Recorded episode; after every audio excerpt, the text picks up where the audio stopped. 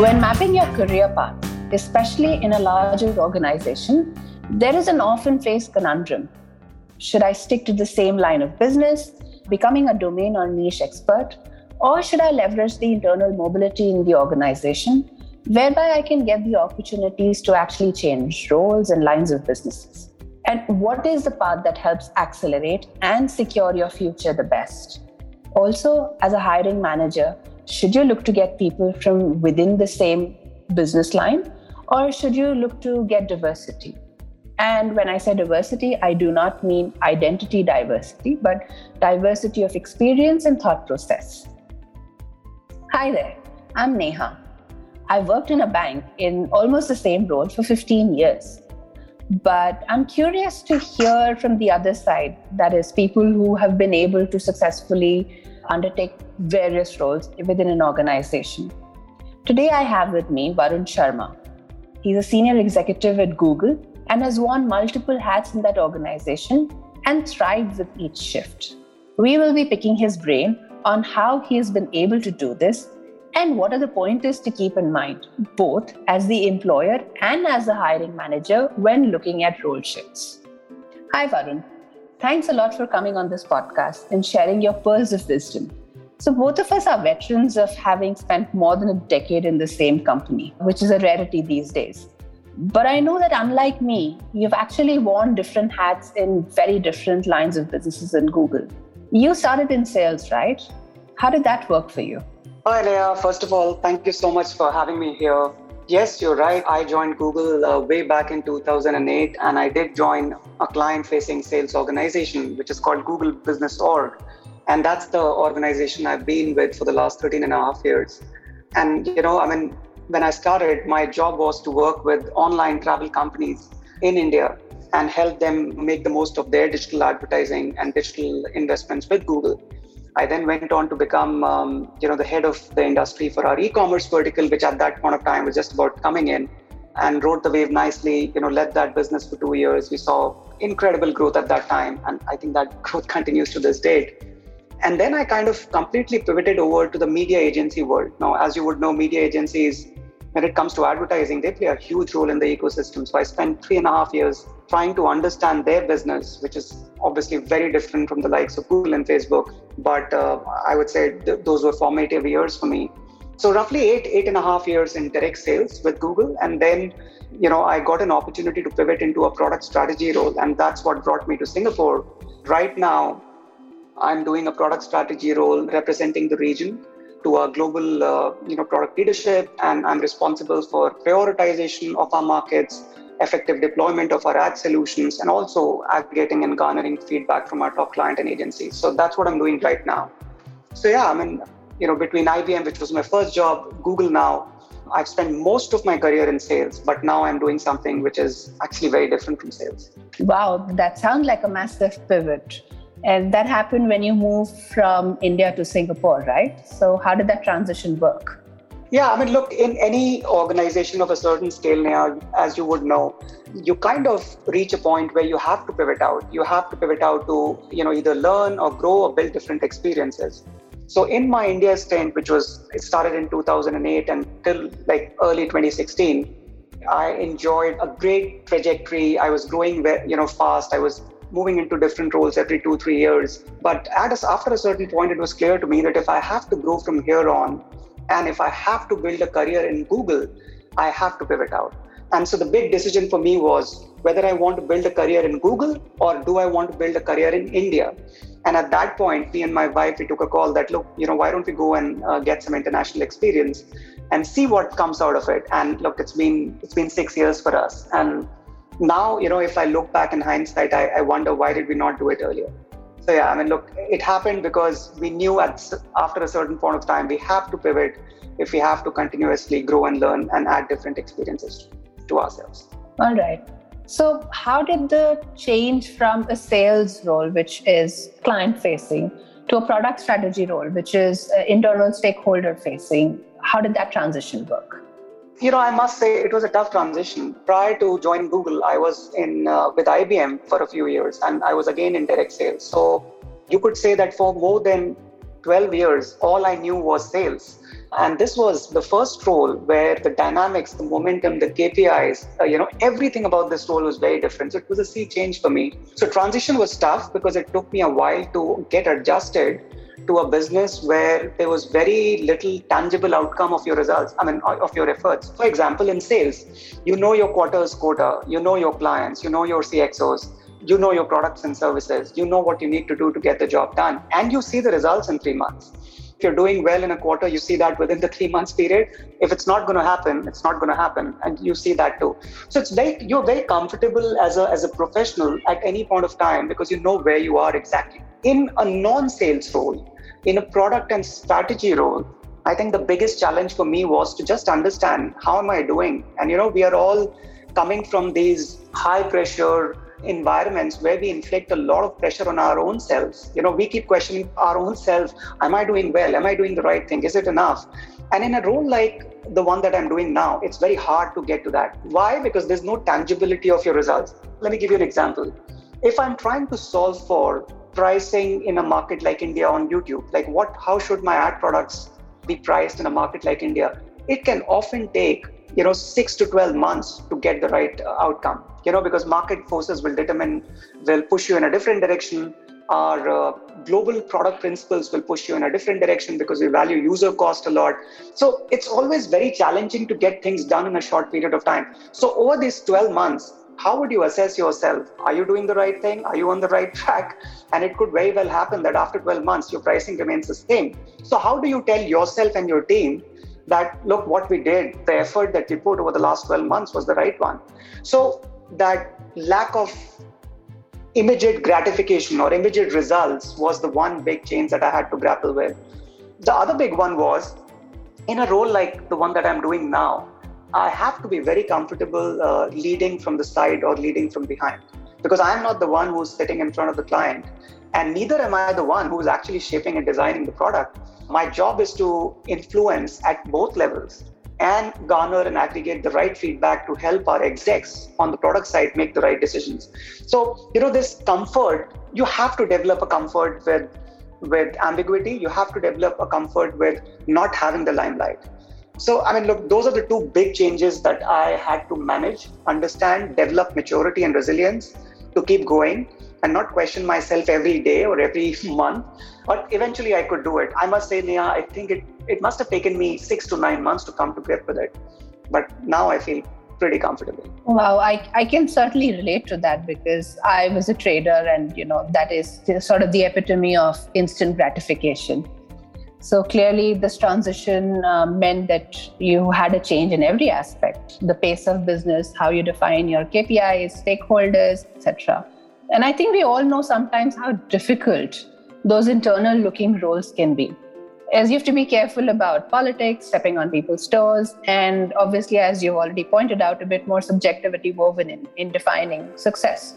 So, how do you navigate that? How do you get people on the table to work with you rather than against? Yeah. So, look, you used a very interesting term, uh, which some people use, some people tend not to use, and you spoke about politics. I think we would be living in a fool's world if we were to say that in large organizations that doesn't happen. But I'll tell you, Neha, what works for me. And this may sound a little uh, as if I'm pontificating or I'm trying to take a moral high ground, but genuinely, this is how I navigate. First thing first, I tell myself that I'm here to do good, high quality work, and I'm here to support people and colleagues and teams around me. And I'm not going to be actively thinking about politics. And I will try and do my job in as apolitical way as possible. Now, most of the times for me it works. Sometimes it doesn't work because you have to you know go beyond your immediate work and figure out other things. Those things happen. But my advice to anybody listening to this is like we said the change has to start from you. And if you really want to focus on work and not other things you should start. Make the start and lead with that. So i always try and lead with a very, very apolitical approach. And it also, you know, apart from helping me focus on my work, it also gives me a good night's sleep. Yeah. So, like, I mean, I just wanted to touch upon that because I'm sure this is something that rankles many of us. So that's Absolutely. the way I deal. Yeah, I mean, that's the way I deal with it. Now, coming back to your question on stakeholder, you're absolutely right. In a role like mine, I'm supposed to manage conversations with six or seven leading country managers in Asia Pacific. I'm supposed to manage the conversations with global product leaders. So these are all VPs and execs of tremendous experience and skill, and they tend to pull you in different directions. Now, you know, the way I kind of navigate this is is to go back and try and stick to my principles, which are not unique. I'm sure you would have heard them before. But my first principle is that ultimately we are in the same company for a reason. We are all trying to drive or nudge the company in the in the direction of um, which is which is our company's vision, right? So why like I always go in with this positive assumption that all of us here are there to do good for what's right for the company, good for the team, and make the right decision. So you start there, you start with the positivity. And if you do that, I think some of your own biases and your own fears and apprehensions go away. So that's number one. Number two, I think, and maybe this you can term this point customer centricity. You know, like in sales, if you think for your customer, you end up doing the right thing. Similarly, in internal stakeholder management, you have to ask yourself, what's in it for my stakeholder? if you can articulate that in a simple and you know lucid way the person on the other side understands why you are nudging for working together on something that may require him or her to put an effort but ultimately he or she sees the benefit that he or she will have from that so i think it's very important for you to start with that and not lead with your advocacy so what i mean by advocacy is if i want to get xyz done it never helps if I get stuck on the point that we need to do XYZ. What helps is first to articulate why is XYZ good for you, Mr. Stakeholder, and good for the company. And if you've settled that conversation, it's much easier to then say, now here is how we'll proceed. So I think articulating what's in it for you is very, very important. And the last thing I would say, Neha, is that, and this is true for life, we readily collaborate and listen and respond to people who we trust. So I always focus on building longer term trusting relationships because once you establish that trust, it's easier for you to dip into that equity and get the job done. So look, I mean, like if you were to go and ask the VP of India to get take a lower pricing or increase the pricing because I'm asking and he, you know, he or she doesn't even know me, ain't gonna happen. But if you have built a solid credibility and trust with that person, chances are that that person will, will listen to you. So those are my two or three snippets. Uh, sorry, that was a long answer, but things that work for me. No, thanks. I mean, especially with the examples, I'm sure it makes a lot of sense to most of our listeners. And that does seem a very reasonable way of getting people to talk the same language. So clearly, successful pivots can be made within the same organization and, in fact, help you as an individual to gain a broader perspective of different businesses while enjoying the familiarity of the same organization and work culture. And even for the organization, it helps to have employees capable of wearing multiple hats. Or do you think there are some disadvantages to shifting roles? It's a great question, Neha. But honestly, I'm a bit biased on this question. I feel there are only mostly advantages here. Look, I mean, there are pros and cons to everything. But if you were to ask me, I would say diversity of experience is key. I mean, absolutely key to learning and growth. In fact, in Google, we have this term called uh, being uncomfortably excited. And founders say if you're uncomfortably excited, you are in the right place. Look, it is impossible to be uncomfortably excited if you are doing the same thing again and again over multiple years and repeating the same thing. It doesn't happen. And why is this concept of being uncomfortably excited important? Because, you know, the moment you are excited, you know that there's something for you to learn, something for you to contribute to. But the term uncomfortable is equally important because it stretches you in ways that probably you've not been stretched in your previous jobs. So, your ability to go learn something throw yourself into different ecosystems and figure them out and eventually succeed, it truly grows you. I mean, if you want to grow and stretch yourself as a leader, as a professional, I would highly, highly recommend that, you know, after two to three years or whatever be that period in your own mind, you try and do something new. And let's talk about this practically as well. When you're working in a large organization, like you very rightly said, you're not quitting the company and joining an early stage startup. I mean, some people, of course, do that. But if you're a bit risk averse, this is the next big best thing you can do. You know, you can stay within the comfort of the company. You know the culture. You have an equity, but you go learn something new. And I, I always take this example that if you want to succeed in a large organization, whether it's, you know, if you go back in our Indian, look at Indian conglomerates like Tata's, Tata's used to have this program where they expose you to different functions every two to three years, and then they put you into the path for senior exec stakeholders. I really believe in that concept. Like, if I were to be, look, I don't have a chance to be a, you know, Google CEO anymore now, but they, don't count that out. yes, look, thank you for the confidence. But look, for anyone to have a chance, it would be hard for that person to say, oh, my last 15 years have been sales. The, the better chances would be for a person who would say, I've been running my business in this region, you know, and I've X number of years in sales. By the way, I've also had stints in marketing. I also know what it takes to do business development. And oh, by the way, I also know the dynamics of people ops. That's what I can tell you. I mean, without revealing much, I can tell you that's how Google looks at senior leaders. Yeah, that's fair. But I would also say that there, while this is truly, truly important, but that also there has to be some sensibility in making that jump. It shouldn't be very, very often people shouldn't brand you as a jumper who just goes without really investing and building the equity in each role. No, of course. That's a great point. Yeah, sorry I missed that. In fact, I must say that in Google, look, I've, I've been fortunate to have interviewed like some 800 people in my last 13 and a half years.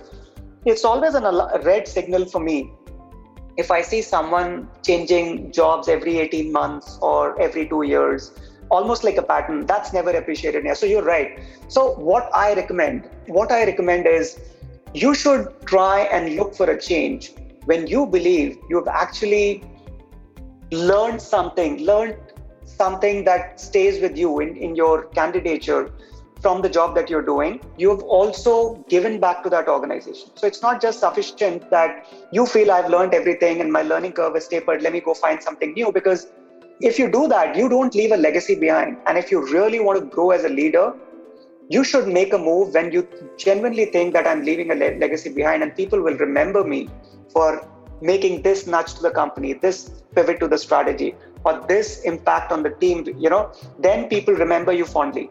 And you know, while we say these companies are large, I can also tell you they are remarkably small. Your equity, your brand image uh, stays with you for a very long time. So, my best ticket to my next job is my current job. If I'm not excelling in that, it's very unlikely that I'll be given the next big thing. So, to your point, you should be very prudent, I mean, judicious and smart about these changes and you don't need to make them in a hurry because that's not going to help you. Thanks varun. So it's a tough um, balance there yeah. yeah but it is all about balance.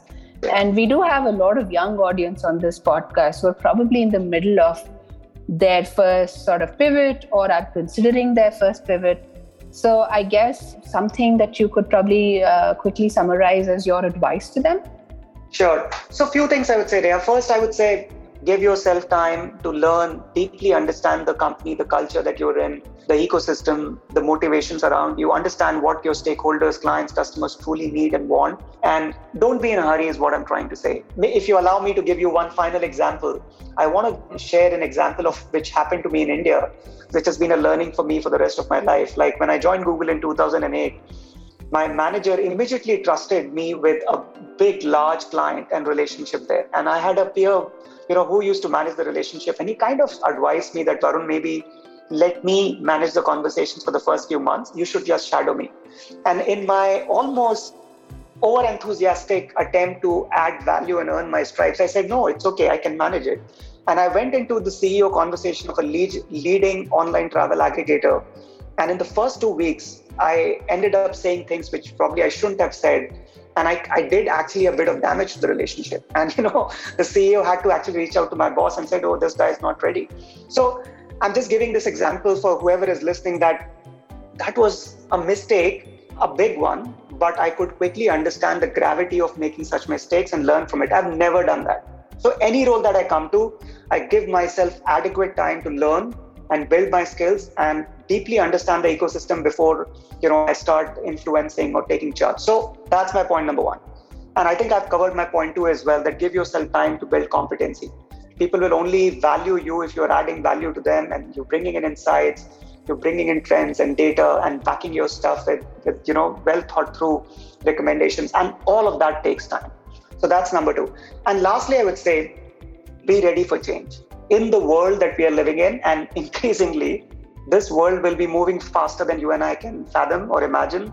So you will be pushed and nudged and you know jostled into areas that you're not comfortable with. Showing a growth mindset and openness, the humility to you know to say that I don't know, please give me time, are going to be your most critical assets. So those are the three things I would say, Neha. Thanks, thanks, Varun. Yes, uh, I could relate to your experience. Uh, I would say, in summary, that from what you've discussed, that if your company encourages internal mobility, you should definitely leverage it. But don't be too quick to jump between roles. Spend enough time at each role to build your equity and give back enough. Build your legacy, as Varun says. It cannot be just about absorbing all the learnings and moving on. And if you have successfully moved across enough roles, it makes you a very important resource as a senior leader. Not only will you automatically have good equity and network across the organization, but you'll also be well versed with multiple functions and facets of the working of organization. And remember, successful collaboration, you must be willing to show the other stakeholders what's in it for them. Flip the narrative from me to us.